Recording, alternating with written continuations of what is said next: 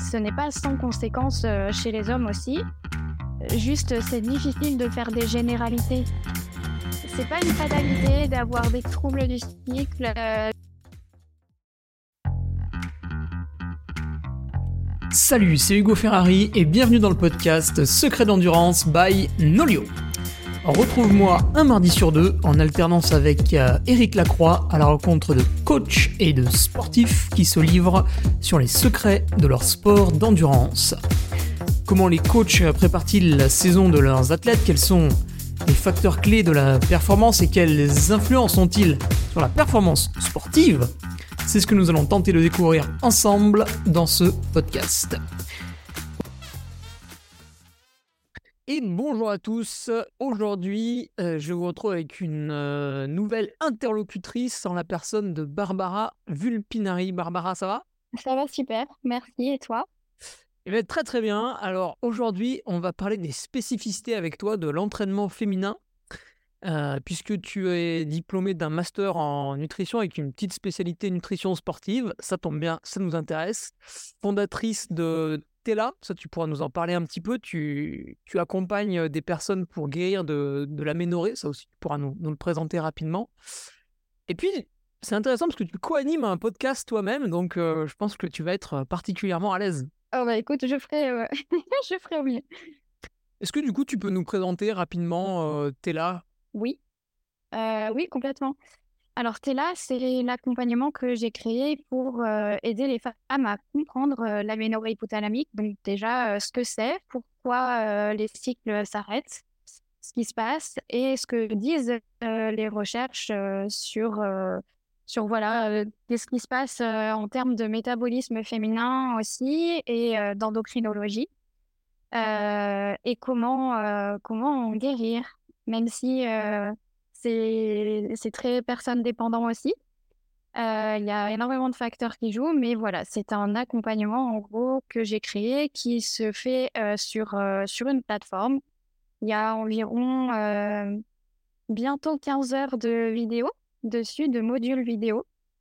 Voilà, avec des modules plus sur le stress et puis beaucoup de modules sur la nutrition aussi et un, nouveau module là qui est en train de sortir, surtout sur les comportements alimentaires. Et à côté des modules vidéo, il y a un groupe d'échange, donc dans lequel chacune est invitée à, à, venir et à participer, même si c'est pas du tout obligatoire. Euh, voilà, où on échange tranquillement entre femmes sur l'aménorrhée, sur les cycles menstruels, mais sur aussi d'autres sujets variés. et on fait aussi des, mythes en visio ensemble sur différents sujets. voilà. Et tu as créé ça parce que tu t'es rendu compte qu'il y avait un, accompagnement qui laissait un petit peu à désirer dans, la médecine? Il y avait un petit, un petit trou quoi, dans la médecine traditionnelle? Bah, en fait, si tu veux, euh, moi, j'ai été confrontée à l'aménorrhée hypothalamique, euh, voire même à des cycles irréguliers euh, pendant mon, le début de mon âge adulte parce que j'avais une manière de m'alimenter qui correspondait certainement pas à mes besoins énergétiques en, en tant que sportive. et puis, je suis donc ensuite, j'ai fait un, un passage assez sévère dans l'anorexie mentale et puis, une fois que j'avais retrouvé un, poids dit correct, entre guillemets, bah, mes cycles ne revenaient pas. Et moi, je comprenais pas trop pourquoi, étant donné que je me nourrissais bien. Je faisais pas un volume d'entraînement, si tu veux, énorme à l'époque, parce que j'étais vraiment en phase de rémission. Donc, les médecins, je discutais avec les, médecins de justement mon volume d'entraînement, comment reprendre doucement l'activité sportive. Et je comprenais pas trop pourquoi je retrouvais pas mes, cycles menstruels. Et c'est en me documentant moi-même, en faisant des recherches et en rencontrant aussi ma gynécologue qui était super à l'époque, que j'ai compris comment ça fonctionnait. Et effectivement, je me suis rendu compte que beaucoup de femmes y étaient confrontées. Et déjà, si tu veux, quand j'ai commencé à coacher en musculation, euh, mes premières coachées avaient elles-mêmes des problèmes de cycle, euh, avec euh, l'une d'entre elles, elles particulièrement qui, qui aussi avait connu les désordres alimentaires qui était sportive aussi et qui n'avait toujours pas retrouvé ses cycles menstruels. Et là, je me suis dit, ben, ok, mais qu'est-ce qui se passe? Et en cherchant qu'est-ce qui se passe, je me suis rendu compte que c'était dangereux, en fait, à long terme pour la santé de la femme. Et c'est à ce moment-là où je me suis dit, waouh, il existe un énorme gap, en fait, entre ce que les recherches disent depuis des dizaines d'années et, et ce qu'on sait, ce que les femmes savent, ce que les sportifs savent. Et, mmh, et, voilà, et c'est un peu venu de là. Au fur et à mesure, j'ai commencé à en parler donc sur Instagram parce qu'à l'époque, c'était mon canal principal. J'avais pas une énorme communauté. et je me suis un peu aussi passionnée pour ce sujet, pour l'ensemble aussi du fonctionnement du cycle menstruel, que ce soit dans la vie de la femme en général, mais aussi dans le côté sport, sport santé ou performance. voilà, et dans la suite logique, eh ben, j'ai créé Femmes et Sport Podcast, du coup, avec Manon, qui est kiné et actuellement doctorante aussi à ce sujet-là. Ok, alors là, tu nous dresses un tableau, on a l'impression que c'est absolument dramatique, mais justement, dans ce podcast, alors on va d'abord décrire un peu le problème, mais on va, on va se poser la question, la femme sportive est souvent sujette aux aménorrhées, est-ce que c'est vraiment une fatalité? Est-ce qu'on ne peut pas quand même euh, éviter ce problème? On va voir ensemble. Est-ce que, du coup, pour vraiment commencer depuis le début, tu peux nous décrire, puisqu'on aura aussi euh, des, auditeurs masculins qui sans doute euh, apprennent ce mot-là pour la première fois, nous décrire bah, ce que c'est l'aménorrhée dont on mmh. parle depuis, depuis cinq minutes Ouais, alors moi je parle spécifiquement d'aménorrhée hypothalamique parce que l'aménorrhée en tant que telle, c'est l'absence de cycle menstruel. L'absence, donc les règles, les règles s'arrêtent. mais ça, l'aménorrhée, elle peut être due à une grossesse, à la survenue de la ménopause, mais aussi à d'autres pathologies variées et qui peuvent être effectivement très graves, comme des tumeurs, des choses comme ça. Donc c'est pour ça que c'est super important de consulter quand on a des changements dans son cycle menstruel ou un arrêt. Euh, on parle d'aménorrhée à partir de trois mois d'absence de règles. Oui, il y, a beaucoup de femmes hein, qui, l'expérimentent, malheureusement. Et donc l'aménorrhée hypothalamique, le diagnostic de l'aménorrhée hypothalamique se fait sur l'exclusion de toutes les autres pathologies. Et généralement, ce qu'on va rechercher dans l'historique de la femme, eh ben, c'est euh, effectivement une relation soit perturbée à la nourriture, soit au sport, euh, du stress. Euh, voilà, et généralement, le tableau clinique tourne autour de ça. et puis, ce qu'on va chercher particulièrement aussi chez les sportives, c'est l'historique de fractures, par exemple, ou un historique un peu perturbé avec l'activité physique, dans le sens où ça peut être une sportive qui manque beaucoup d'entraînement parce qu'elle est souvent malade ou blessée, par exemple. Ok. Alors, qu'est-ce que c'est? Parce que comme ça, on peut se dire, tiens, euh, je, suis, je suis débarrassé du problème. Qu'est-ce que c'est les conséquences à cette aménorrhée quand elle va s'installer? Est-ce que c'est cool, il n'y a plus de règles, on n'a plus besoin de s'occuper de rien ouais. Ou est-ce que ça amène quelques problèmes? Oui, alors ça amène des gros problèmes, euh, notamment, euh, et oui, alors, si je, prends l'aménorrhée en tant que telle, d'accord, j'aborde pas ce qui est associé. Ça veut dire que ce qui peut être associé à l'aménorrhée hypothalamique, c'est par exemple des troubles des conduites alimentaires ou des désordres alimentaires, de la dépendance à l'exercice, etc. Donc ça, donc évidemment que ces choses-là ont d'autres euh, conséquences, tu comprends? Mais moi, si je m'attache vraiment aux conséquences pures de l'aménorrhée hypothalamique en tant que telle, euh, donc le fait que les cycles menstruels s'arrêtent et qu'il n'y ait plus la production normale d'œstrogène et de progestérone, euh, les principaux aussi, et les principales conséquences dramatiques, c'est la dégradation du tissu osseux en termes de microarchitecture et de densité minérale osseuse. Et voilà, il y a un risque. le sport camp, vous connaissez bien ça. De, ouais, de fracture de fatigue. Donc, euh, il y a ce risque-là. Mais à long terme, c'est quand même risque de faible densité minérale osseuse euh, chez des femmes euh, qui ont 20, euh, 30 ans, 40 ans. et du coup, qui ont la, la, densité osseuse d'une femme ménopausée, tu vois, ménopausée et qui n'a pas une bonne densité minérale osseuse. Donc, il y a cette conséquence-là qui est dramatique. Aujourd'hui, on a des données aussi dans le champ des maladies cardiovasculaires, parce qu'il faut savoir que particulièrement les œstrogènes, donc qui sont produits par les ovaires, enfin l'œstradiol particulièrement, qui est une classe des œstrogènes, a un impact sur la santé des vaisseaux sanguins, sur le fonctionnement des vaisseaux sanguins. Mais ça, c'est pas très bien encore investigué. en revanche, on sait que oui, les hormones, particulièrement l'œstradiol, a un impact sur la santé des vaisseaux sanguins. Et puis, il y a d'autres conséquences qu'on est en train d'explorer, on va dire, sur la santé des tissus mous, donc la santé musculo-squelettique. les femmes qui ont effectivement, enfin, qui, qui présentent un tableau de faible disponibilité énergétique avec une aménorrhée hypothalamique, on sait qu'elles sont plus à risque de blessures musculo-squelettiques, par exemple. Donc, ça entraîne beaucoup de, conséquences. Après, selon les femmes, eh ben, ça dépend aussi combien de temps elles restent dans cet état endocrinien. Mais voilà majoritairement, en gros, les, les conséquences majeures, on va dire. Donc, il faut pas y aller.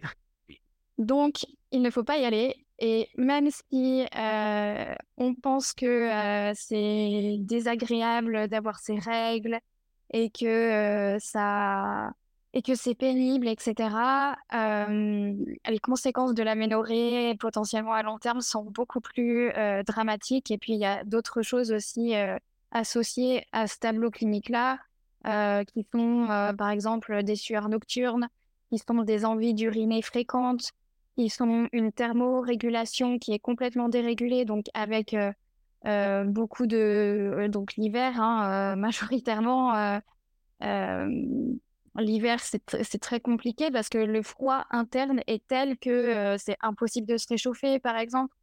donc, comparé à, oui, potentiellement, ben, des douleurs de règles, des pertes de sang, etc.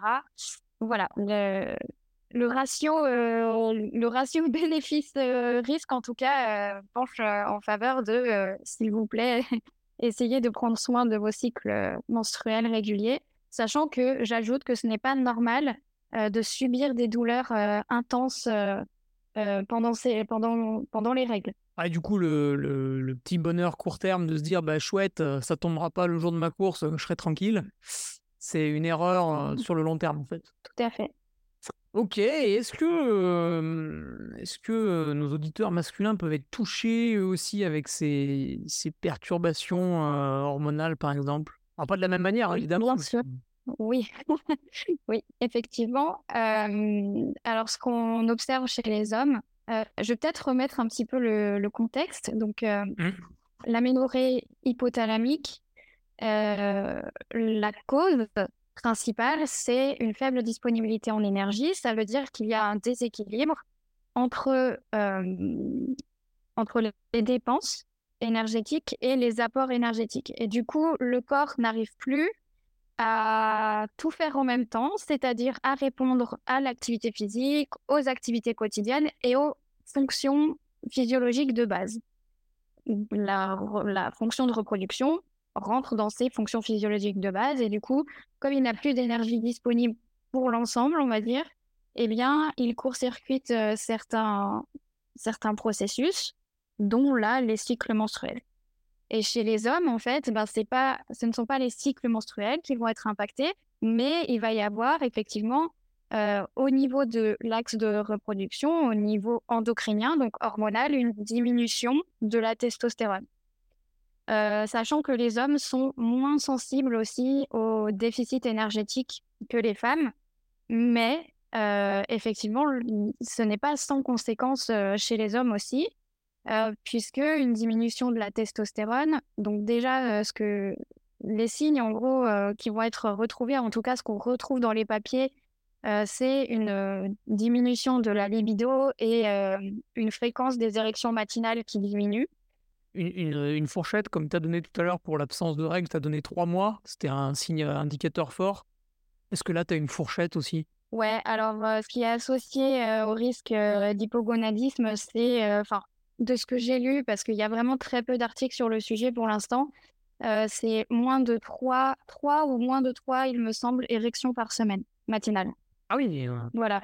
Mais c'est vraiment à prendre comme un indicateur, sachant que chacun a aussi son propre vécu, tu vois, et sa propre, sa propre référence. Donc, c'est des données sur questionnaire. Je pense aussi que peut-être qu'il y a, il y a certains hommes, tu vois, qui ont du mal à être dans la précision quand on leur demande ce genre de, ce genre de données parce que bah, comme toute donnée, mais même les femmes, hein, comme toute donnée qui est intime et qui touche vraiment à, la sexualité et, et même à l'intimité, tu vois, de, de sa, son rapport avec la nourriture et le sport, il peut y avoir vraiment une sous-représentation, on va dire, de ce qui se passe réellement, en fait. Donc, ne prenez pas ça comme un, comme un chiffre, comme un chiffre. Par contre, effectivement, si vous voyez que vous avez une libido qui change avec euh, euh, bah, moins de libido, hein, tout simplement, moins d'érection matinale, euh, oui, il faut, se, il faut se poser des questions. Ok, ouais. on a donc l'indicateur pour, pour les deux. du coup. Alors après, je, je, je, je, précise quand même que la diminution de la testostérone, c'est pas que la libido et l'érection. la testostérone, elle participe aussi à la densité osseuse, enfin à la santé osseuse chez les hommes chez les femmes aussi d'ailleurs. Mais, euh, mais particulièrement, euh, voilà, d'un point de vue euh, sexe biologique masculin, la testostérone a vraiment un impact sur le, le remodelage osseux. Donc, ça positionne aussi plus à risque de fractures et de blessures. Mmh. Et alors, du coup, une fois qu'on a compris que tout, tout, tout, tout ce qui n'allait pas quand on tombait là-dedans, moi ou une femme ou voilà n'importe quel athlète des deux sexes souhaite faire beaucoup de sport parce que c'est sa passion, parce qu'il le pratique à haut niveau, parce que du coup il faut voilà il faut parfois passer des entraînements difficiles pour progresser, etc., etc. Donc une pratique qui est au-delà du sport santé. Comment on peut prévenir pour que justement on se dise bah attention, il faut il faut pas que je bascule dans, dans le trop? Comment on peut mettre des choses en place pour quelqu'un qui tout de suite quand il commencerait à, pratiquer beaucoup, il aurait ce problème en tête? Déjà s'interroger effectivement, tu l'as dit, mais je le redis, sur ces raisons de pratiquer de l'activité physique. Parce que on sait qu'une dépendance à l'exercice physique, va potentiellement être associé à des désordres alimentaires ou des troubles des conduites alimentaires. Et là, on est sur la pente glissante, effectivement, d'une faible disponibilité en énergie et donc des conséquences qui sont associées. Après, euh, un haut volume d'entraînement, ça ne veut pas dire que qu'il va y avoir forcément des problèmes, dans le sens où ça dépend de comment tu euh, gères ta récupération et comment tu gères évidemment ta nutrition. Donc, le but, ça va être de d'adapter en fait ses apports énergétiques à son volume d'entraînement. Euh, ne pas, alors je dirais aussi mon conseil principal, ça va être de ne pas s'entraîner sans arrêt à jeun, par exemple. oui, c'est que voilà, vous le faire surtout quand ton volume d'entraînement augmente, tu vois? Donc, remarque, même, même si ton volume d'entraînement est, normal, entre guillemets, mais quand il augmente, essayez de faire encore plus attention à ça. Euh, l'entraînement à jeun, le faire vraiment de manière occasionnelle, on va dire, et même s'il il y a des courses longues qui sont prévues.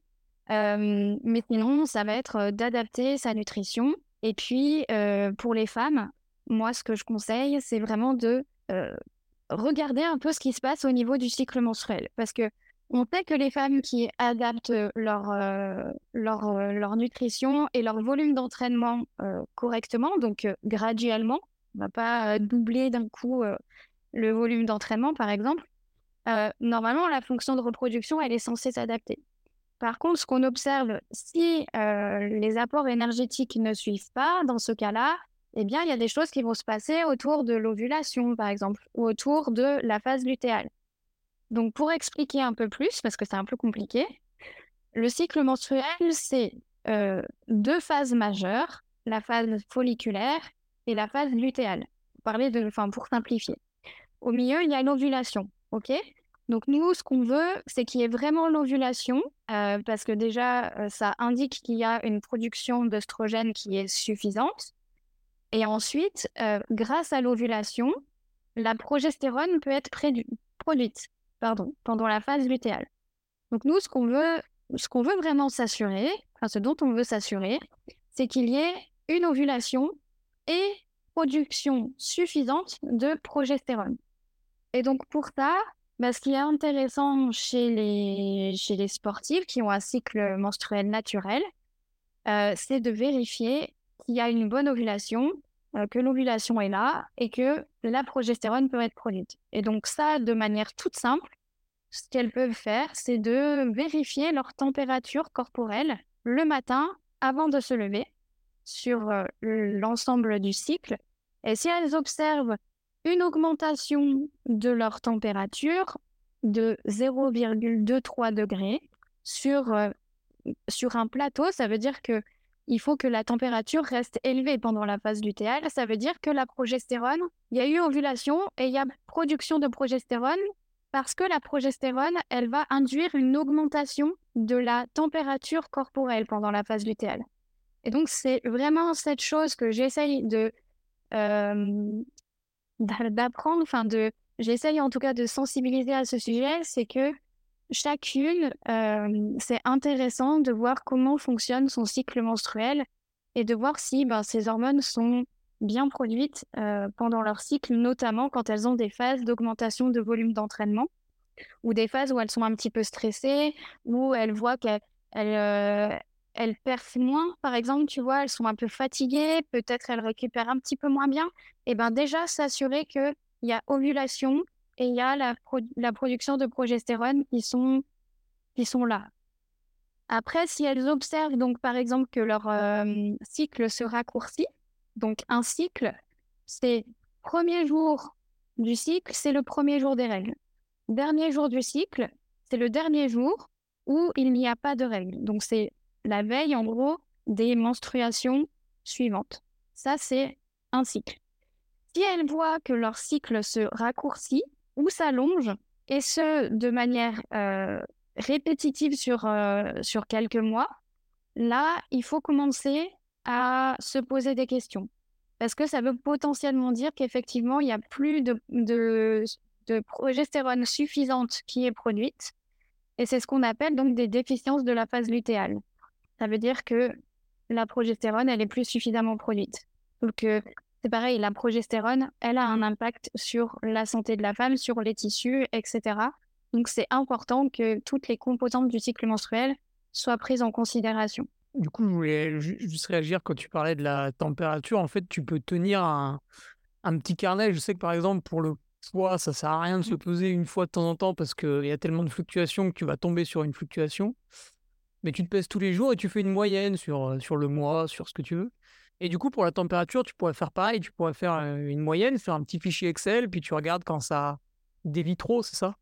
Alors non, si tu veux, si tu fais une moyenne, tu vas avoir une moyenne globale sur le cycle menstruel. L'idée, c'est vraiment d'observer une augmentation de la température pendant la phase lutéale.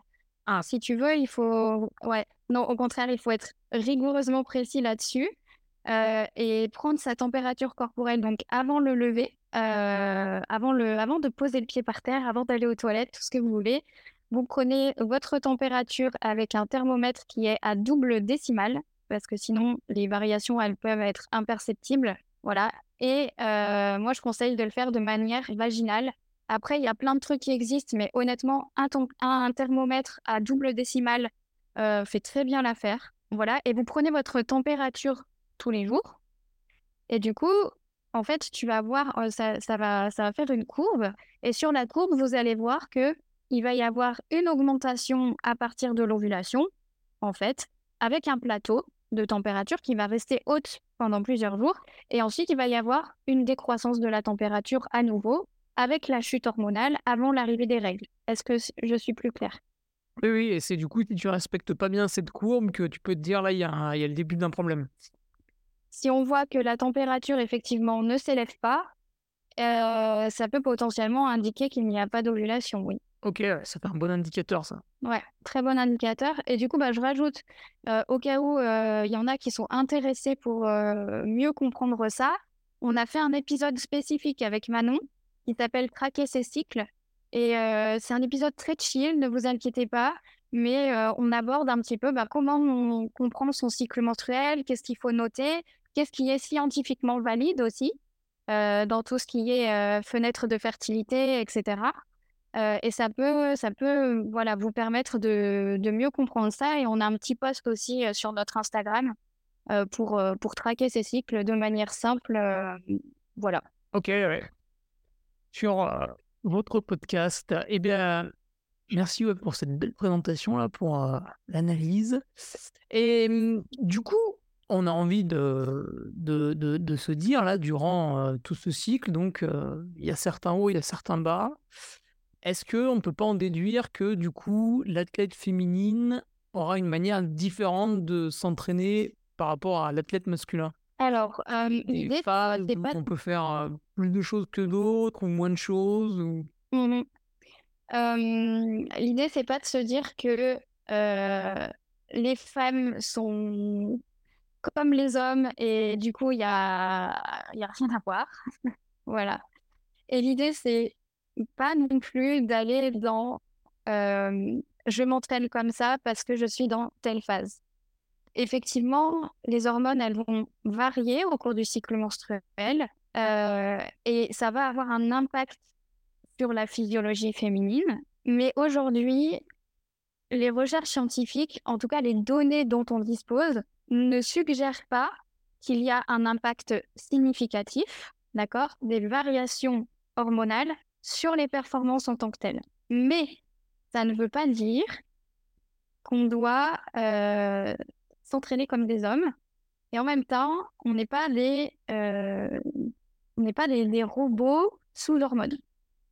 Donc, ce que j'essaye de dire, c'est que euh, en regard des recherches, voilà ce que je te disais, il n'y a pas d'impact visiblement qui est significatif sur les performances, quelle que soit la phase.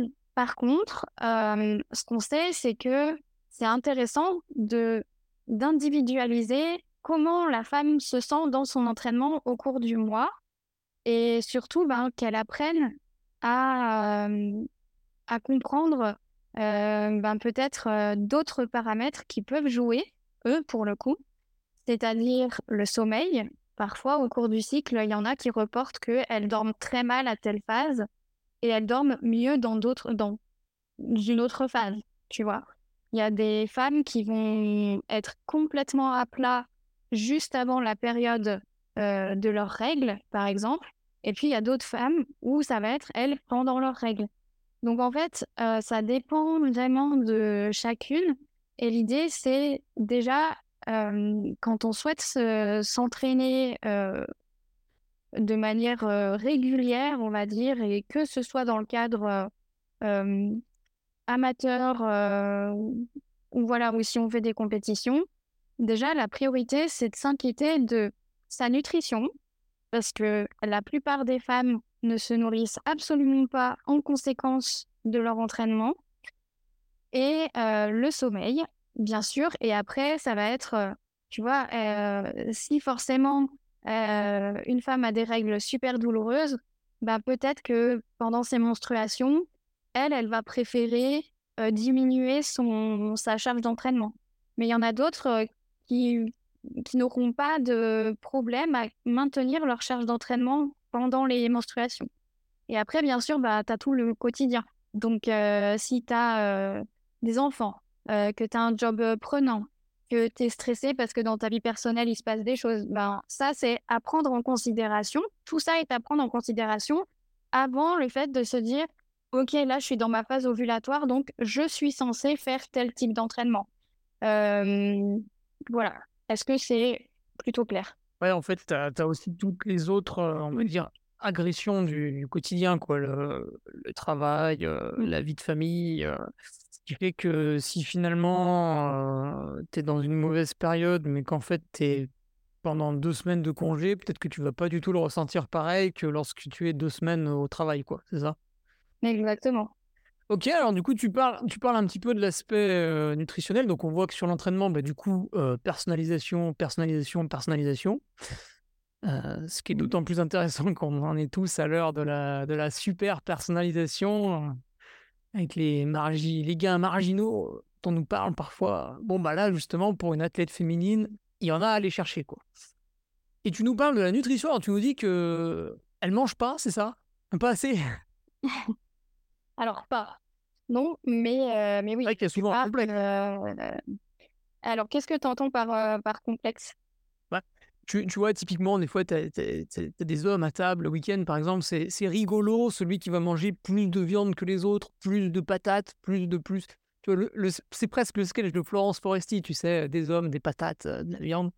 Une steak avec patates, oui. Mais tu, tu vois, mais, tu, vas dans un, tu vas dans un resto U, les étudiants, bah, tu regardes tous les gars, ils se, ils se gavent de, de, pain et de. Enfin, ils bouffent, quoi, tu vois, sur l'assiette. Sur alors que typiquement, bah, côté féminin, on est un peu plus réservé quand même. Voilà, on est un peu plus, un peu plus cadré déjà, peut-être, mais un peu en deçà, ouais.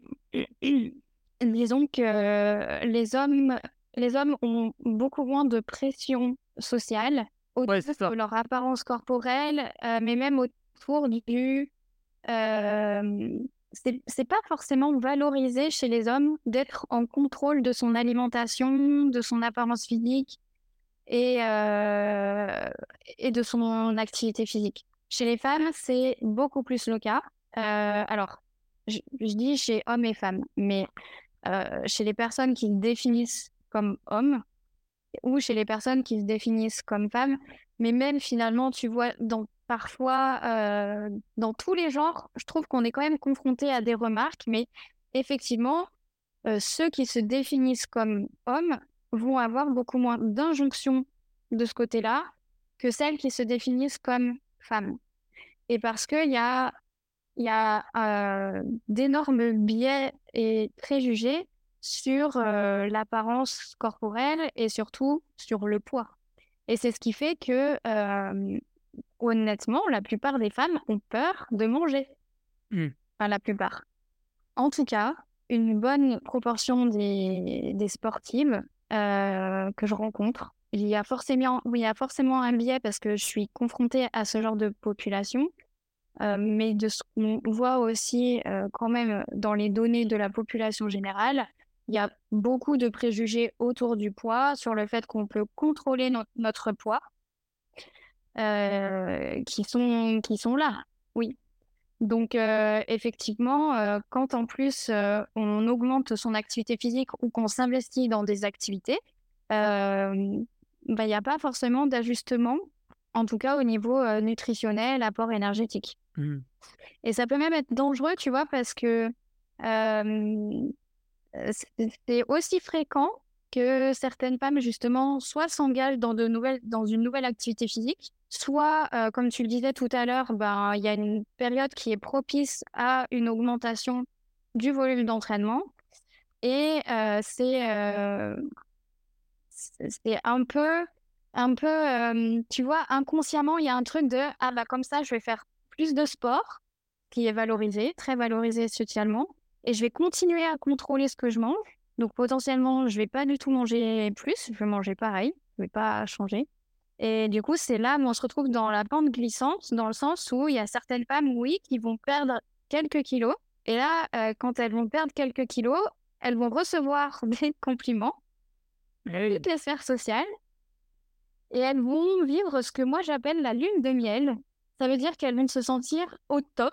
Euh, elles vont se, se, sentir justement en hyper contrôle de tout ce qui se passe euh, dans leur apparence physique, dans leur alimentation, dans leur sport. Et du coup, au début, il va pas forcément y avoir des conséquences. Par contre, euh, effectivement, ça peut être une voie directe au développement des désordres alimentaires, des troubles des conduites alimentaires, d'une dépendance aussi à l'activité physique. Et là, c'est plus le même, euh, c'est plus le même objectif que, ok, ben, je m'engage dans une activité physique qui me plaît, ou alors, ben, c'est l'été, donc j'en profite pour faire plus de sport que j'aime. Ah ouais, tu as une dépense calorique qui augmente et dans les intrants, bah, pas de différence. Du coup, euh, mathématiquement, il y, a, y, a un trou, quoi. Et, si en plus, derrière, on te complimente, toi, tu étais en train de faire une erreur qui allait peut-être être épisodique, et vu qu'on t'a complimenté, hop, tu répètes, et tu répètes, et tu répètes l'erreur, et c'est là où le, le problème de long terme va arriver. Ouais, exactement. Et puis, tu disais, il y a un, creux, donc oui, un déficit qui se crée. Effectivement, il est là, le déficit énergétique. Mais après, c'est une restriction cognitive qui va apparaître aussi. Et la restriction cognitive, c'est vraiment le fait de vouloir contrôler son poids et sa nourriture. vouloir contrôler son poids, son apparence, et du coup, contrôler et planifier toute sa nourriture pour que tout reste en contrôle, pour que le poids ne soit continué à la baisse soit euh, il soit maintenu. Et ces restrictions cognitives, petit à petit, si elles s'installent, euh, c'est là où on va au devant de, problèmes euh, alimentaires qui vont être potentiellement beaucoup plus profonds et beaucoup plus dramatiques. Oui, parce qu'après, tu baisses les calories et c'est sans fin en fait. Tu rebaisses, tu rebaisses et tu finis à manger trois pommes par jour et puis tu maigris plus quoi. Ouais, alors, dans l'idée, oui, c'est ça, mais ça peut être vraiment très chronicisé. Tu vois, c'est pas trois pommes par jour, ça peut être je compense, je ne peux pas m'empêcher de compenser des plus gros repas, par exemple. Je ne peux pas m'empêcher de faire une séance de sport parce que je sais que sinon je ne peux pas manger normalement. Donc, c'est l'idée de la nourriture récompense, tu vois c'est le fait de planifier les sorties, manger moins pour planifier des sorties au restaurant ou des sorties sociales, par exemple. Donc, du coup, ça ne se voit pas forcément. Et effectivement, il y a plein de choses comme ça qui, s'installent et qui fait que la personne, donc là, je, parle pour les hommes comme pour les femmes, hein. mais tu vois, il y a plein de choses du coup qui s'installent, qui, peuvent se chroniciser et ça peut ne pas être perceptible en tout cas aux yeux de, tout le monde, quoi, parce que on peut très bien développer des désordres alimentaires, des troubles des conduites alimentaires, sans être en sous-poids, justement. Et d'ailleurs, je reviens sur une faible disponibilité en énergie, que, que ce soit chez les hommes ou chez les femmes. Il n'y a pas que des, justement, que des sous-poids, sous-poids entre guillemets, hein, des personnes qui paraissent vraiment minces et maigres. Ça se développe aussi à un poids entre guillemets, dit normal, voire moi, il m'est arrivé de rencontrer des femmes qui présentaient un IMC. Donc, je parle de l'IMC, même si je trouve que c'est une composante qui, est, qui mérite vraiment, enfin, qui mériterait un débat euh, complet, là, quand on n'a pas le temps. Euh, mais des femmes qui avaient un IMC dit surpoids et qui perdaient quand même leurs règles. Euh, en justement en tombant dans une restriction trop profonde et dans une activité physique trop intense, et elles étaient pourtant en dessus des normes, entre guillemets. Oui, c'est un peu comme... c'est un peu comme pour quelqu'un qui est... Euh, tu vois, moi, je pratique beaucoup euh, les, les, longues distances, et puis dans les longues distances, bah, on dit souvent qu'on se sert de ses lipides pour avancer. Alors du coup, quand tu vois une personne en surpoids qui court un petit peu, tu te dis, bah lui, il peut, il peut faire des ultras, il a des réserves, sauf qu'en fait c'est totalement faux parce que si tu n'es pas entraîné à aller taper dans les lipides, tu vas pas y aller tout seul. Donc finalement, comme tu dis, c'est le même type de piège, c'est-à-dire qu'on voit quelque chose, mais à l'intérieur, ça n'est pas ce qu'on croit voir. Quoi.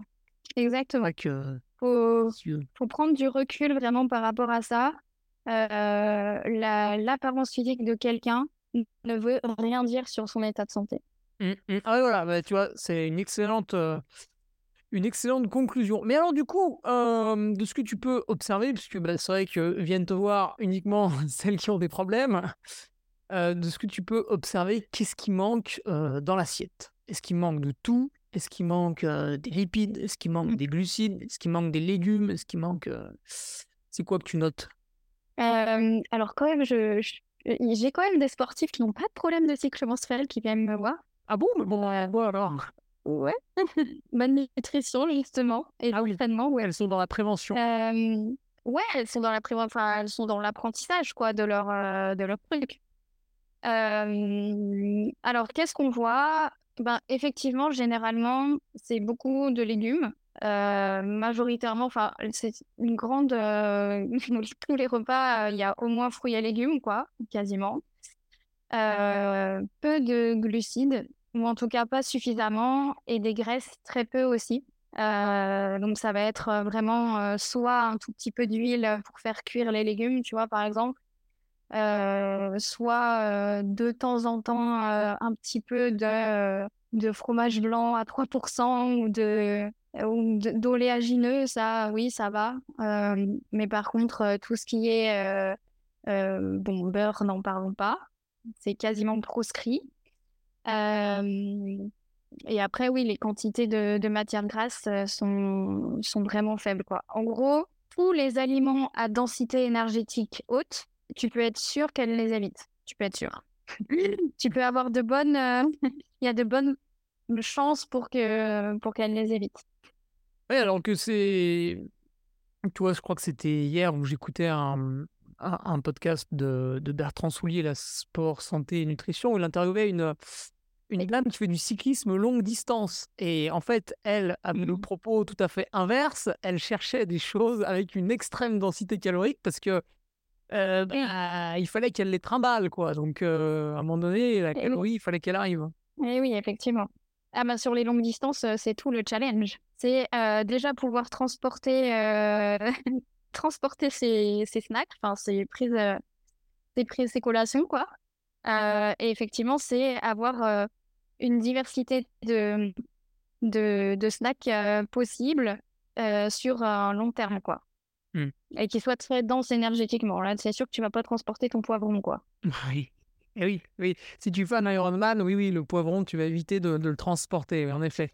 Euh, du coup, est-ce que, parce qu'on entend parler euh, de, de, s'entraîner à la privation de glucides, mais euh, avec parcimonie, par exemple, il y a le livre Ultra Performance du, du docteur et triathlète Fabrice Kuhn qui propose des stratégies, mais qui, qui prévient qui dit bah voilà, vous le faites une fois par semaine, vous le faites pas tous les jours. Est-ce que dans le cas de la, femme sportive, on peut quand même s'adonner à ce, à ce type de stratégie ou vraiment il va falloir faire encore plus attention? Alors il faut faire attention, c'est clair. au ressenti, au fait, bah, comme je te le disais tout à l'heure, regarder comment évoluent les cycles, la récupération et tout ça. Mais oui, effectivement, quand on part sur des projets de longue distance, donc là, récemment, par exemple, j'ai accompagné une femme qui voulait faire un swing run. donc c'était, je ne sais plus combien c'était de kilomètres, mais un truc, en gros, une course de, de 15 heures, je crois, quelque chose comme ça au moins. Ah, c'est très long, oui. effectivement, ouais. Non, non, mais effectivement, bien sûr que sur ce type de projet, il va falloir habituer le corps à utiliser les réserves énergétiques, qu'elles proviennent des acides gras comme, comme, des, comme des glucides, enfin du glycogène. Donc, donc oui, c'est possible. Cependant, comme dit ce très cher monsieur, il faut que ce soit occasionnel et puis ça dépend sur quelle séance tu les fais aussi, tu vois. je suis pas sûre, par exemple, que sur des séances ultra intenses, comme des fractionnés ou quoi, ce soit le mieux. et après, ça dépend. Enfin, après, ça dépend aussi de l'entraînement. Enfin, tu vois, de la planification d'entraînement. Ça dépend aussi de la planification de ton entraînement. À quel moment dans ta journée c'est, c'est, il est fait. Comment tu peux t'organiser aussi. Tu vois. Donc, il y a plein de paramètres à, à prendre en considération. Mais effectivement, que ce soit des entraînements occasionnels à jeun ou ou quelques, quelques fois où tu es en, faible disponibilité glucidique, on va dire, effectivement, quand on est sur ce genre de projet, bah oui, c'est une nécessité de s'y préparer. Par contre, c'est aussi une grosse nécessité de préparer justement son système digestif à recevoir des, des, des, collations, etc., tout au long de la course, parce que le système digestif s'entraîne. Donc, S'entraîner à manger pendant l'effort pour y arriver le jour J. Oui, et, et avant l'effort aussi. Parce que effectivement, je rencontre beaucoup de sportifs et sportives qui me disent Ah non, mais moi, je peux pas manger avant d'aller courir. J'ai toujours fonctionné comme ça. Et je comprends, tu vois? Mais c'est juste qu'on leur jamais, on leur a jamais appris à, à mmh, voilà, prendre des, des repas, des collations, des choses qui sont adaptées juste avant. Mmh. Et puisque pendant que tu es dans ton effort, à un moment donné, tu vas faire un gros ravitaillement et il faut bien continuer à avancer, quoi. Tout à fait. Et bon, donc on va avoir changer de question. Tu sais, j'avais ça en tête tout à l'heure, j'ai pas pensé à, le dire. En fait, pour la, mmh, la différence de conscience entre le, les hommes et les femmes, tu vois, le fait de, de manger, que pour les hommes, bon, ils peuvent manger mmh. ce qu'ils veulent, on leur fera jamais de réflexion.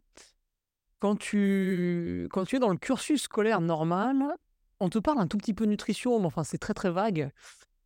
Et tu vois passer un tableau où c'est marqué les femmes, c'est 1800 kilocalories par jour et les hommes, c'est 2300. Donc, déjà là, tu as la différence, tu vois. Tu, tu, dois être en sixième ou en cinquième, je crois, un truc comme ça. Ah, je me rappelle pas de ça.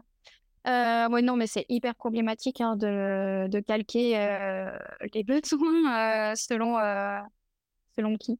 Et du coup, tu vois, tu es jeune ado, puis voilà, c'est dans ta tête, un homme mange plus qu'une femme, point barre. Quoi. Du coup, si tu vois forcément à midi une fille, mais tu le sais pas qu'elle est sportive, c'est pas marqué sur son front, qui mange une très très grosse assiette de riz, bah, toi en fait tout de suite tu vas dire oh là là, celle-là elle se gave quoi. Alors qu'en fait pas du mmh. tout, elle est juste en train de combler un déficit. Ouais, tout à fait. Et puis même, tu vois, qu'elle soit plus ou moins sportive, tout le monde a le droit de manger son assiette de riz tranquillement parce que il ou elle a faim. Sans, avoir de, remarques ni sur son assiette, ni sur son apparence physique ou quoi que ce soit. Je suis pour la neutralité alimentaire et corporelle. Qu'on laisse tout le monde tranquille avec son assiette, manger tranquillement avec ses, propres, ses propres signaux, sa propre régulation énergétique et tout le monde, tout le monde s'en portera beaucoup mieux.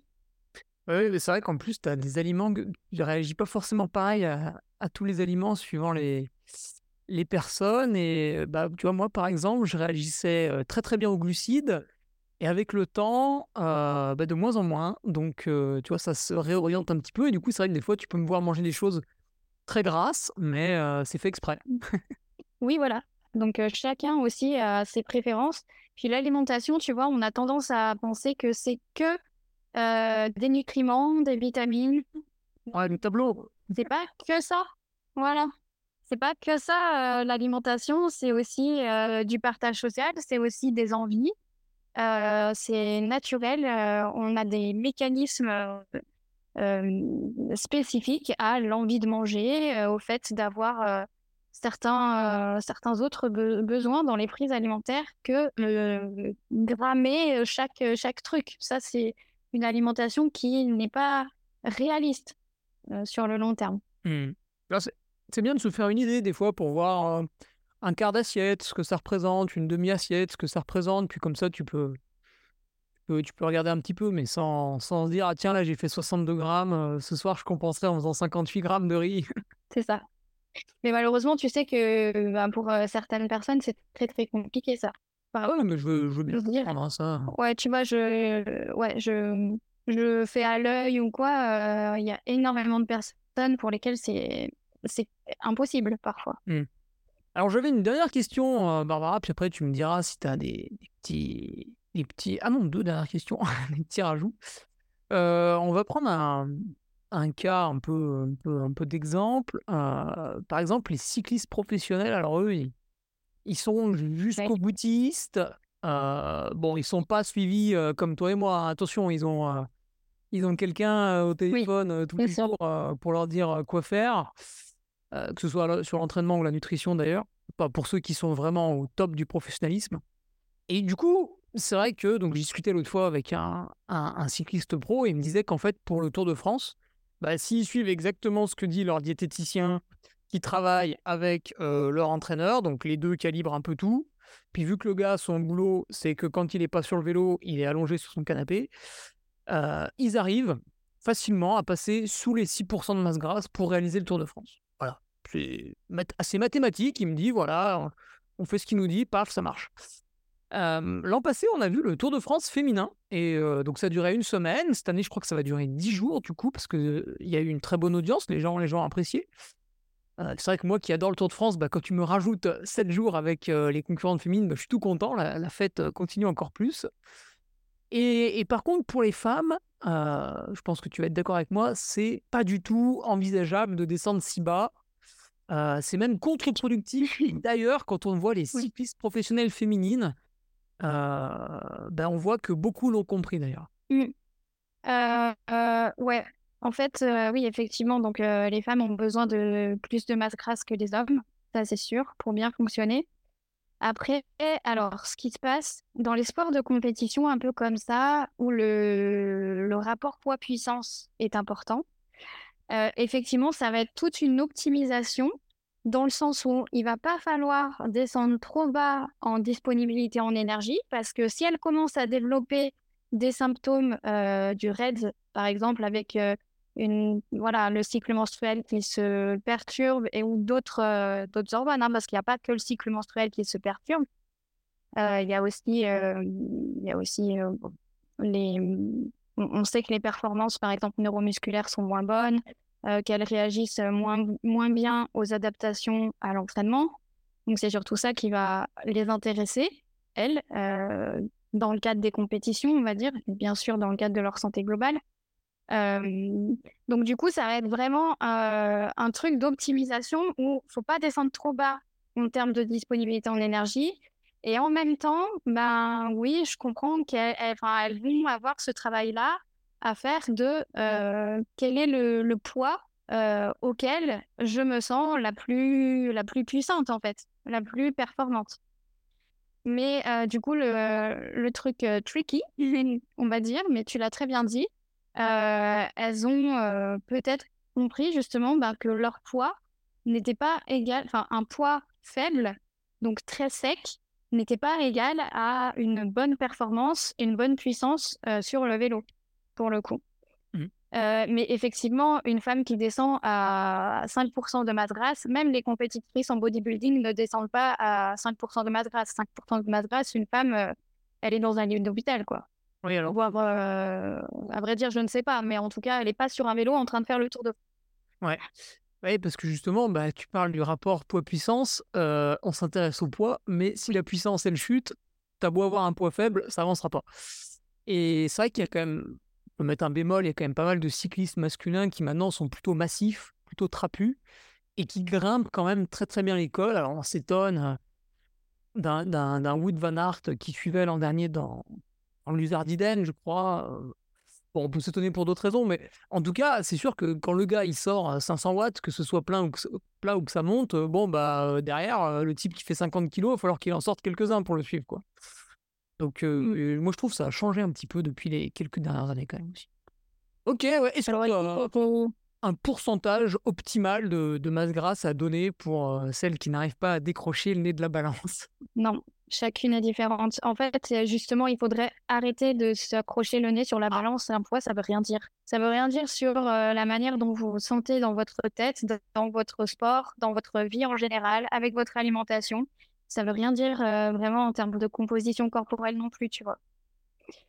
Donc, donc ouais, moi je, je suis plus, on se décroche de la balance et on, on travaille sur ben, les habitudes de vie, sur le sport, plaisir et ou performance, non pas ou, et performance si souhaité, mais performance dans le sens de dans le sens de énergie et dans le sens de ça me fait plaisir et j'aime ça, sans me détruire. Mmh. Oui, justement, la performance, elle arrive aussi quand va bien finalement. On peut, on peut supplier à travers des entraînements tous plus compliqués les uns que les autres la performance d'arriver, mais s'il y a des choses qui vont pas dans ta vie, ça ça colle pas quoi, rarement, ou alors c'est vraiment un coup de bol. Ok, ouais. en tout cas, effectivement, c'est pas à long terme quoi. Mmh. Dans un monde là, de plus en plus où, tout devient égal, tu vois, si l'homme euh, travaille 35,25 heures par semaine, il faut absolument que la femme travaille 35,25 heures par semaine, etc. etc. Est-ce que est-ce que c'est bien? Tu l'auras compris, moi j'aime bien qu'on conserve les différences. Est-ce que tu l'auras compris les, les compétitions, les sports qui sont mixtes, mais dans les sports qui sont pas mixtes, on s'amuse toujours à comparer, je sais pas, sur le 100 mètres, le meilleur temps homme et le meilleur temps femme. finalement, ça n'a aucun sens puisque ou en ultra trail, tu vois, c'est le sport que je pratique. en ce moment, on a Courtney de Walter. C'est vrai que bon, bah, souvent, elle finit plutôt dans les premiers. et du coup, on la compare, tu vois, est-ce qu'elle est meilleure que les hommes, est-ce qu'elle est moins forte que les hommes? Il faut se sortir de ça. Bon, alors déjà, je suis désolée de vous décevoir, mais les femmes ne rattraperont jamais les hommes en longue distance. On sait que les hommes garderont une meilleure VO2 max parce que c'est comme ça d'un point de vue physiologique. Euh, c'est Guillaume Millet, par exemple, qui fait des recherches très intéressantes ah bah. à, ce sujet. Je l'ai eu euh, la ah semaine dernière, Barbara, donc... Euh... Ah bah, il t'en a bon personne, là hein. Bah évidemment, son dernier papier, est-ce que je pense qu'il t'en a parlé de son dernier papier sur... Euh, ouais, voilà. Donc, désolé de vous décevoir à ce niveau-là. mais... donc, non, on ne peut pas comparer ce qui n'est pas comparable. Euh, néanmoins, je pense que là où on... En fait, je pense que juste, c'est difficile de faire des généralités aussi.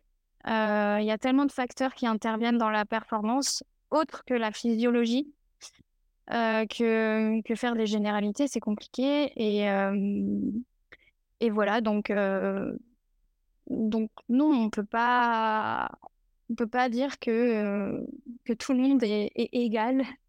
Enfin, je veux dire, si, si, on part du principe qu'on compare, tu vois, les personnes nées de sexe masculin et les personnes nées de sexe féminin aussi, parce qu'après, voilà, il y a aussi tout le, tout le contexte d'aujourd'hui qui fait que les, les compétitions, le genre dans les, dans les compétitions est abordé différemment. Et c'est génial parce qu'il faut que tout le monde trouve sa place dans le sport, que ce soit dans le sport amateur ou de compétition.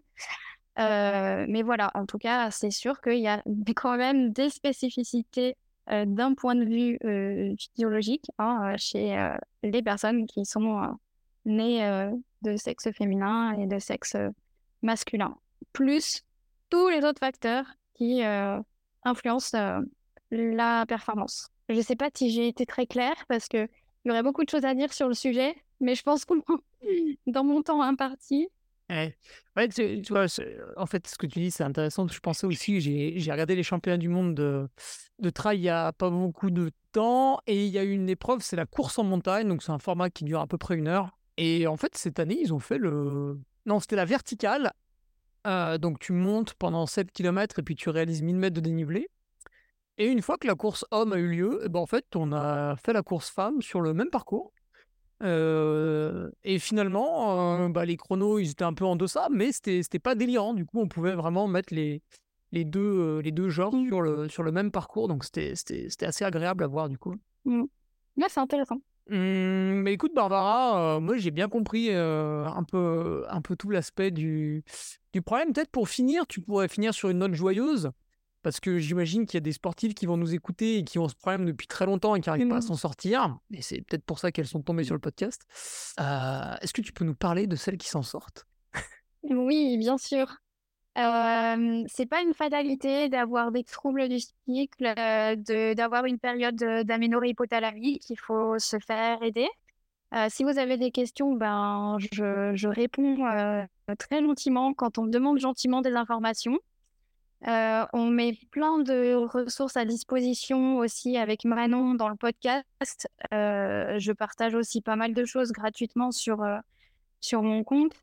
mais, mais voilà, ce que j'ai envie de leur dire, c'est que c'est pas du tout une fatalité. L'aménorrhée hypothalamique, c'est réversible.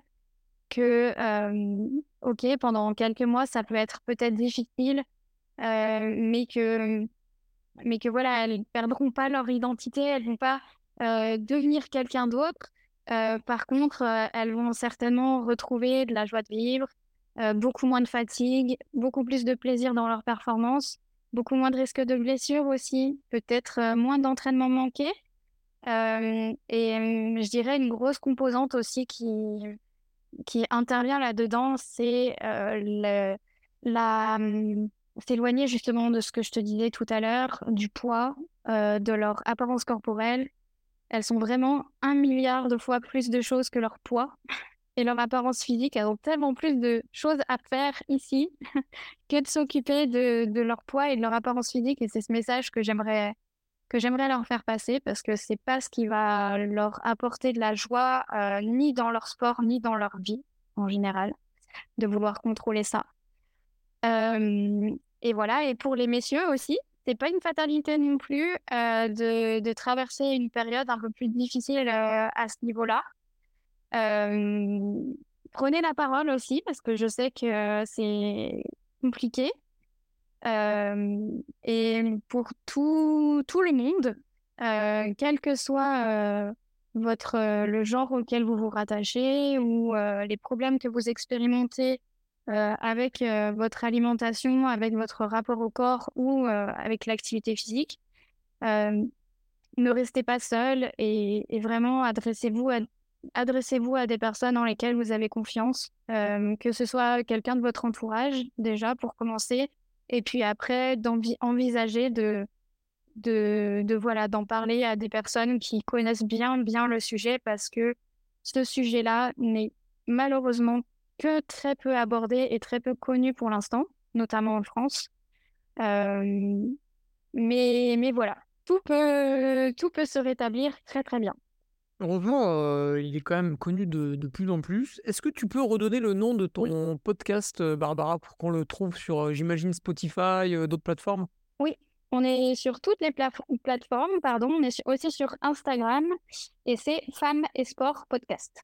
Voilà, Femmes et Sport Podcast pour euh, celles qui veulent creuser, celles qui veulent creuser un peu plus euh, le sujet. Qu'est-ce que j'ai oublié, euh, Barbara, avant qu'on se quitte? Ben, Pour moi, c'est bon. C'était un échange très agréable, donc je vous remercie.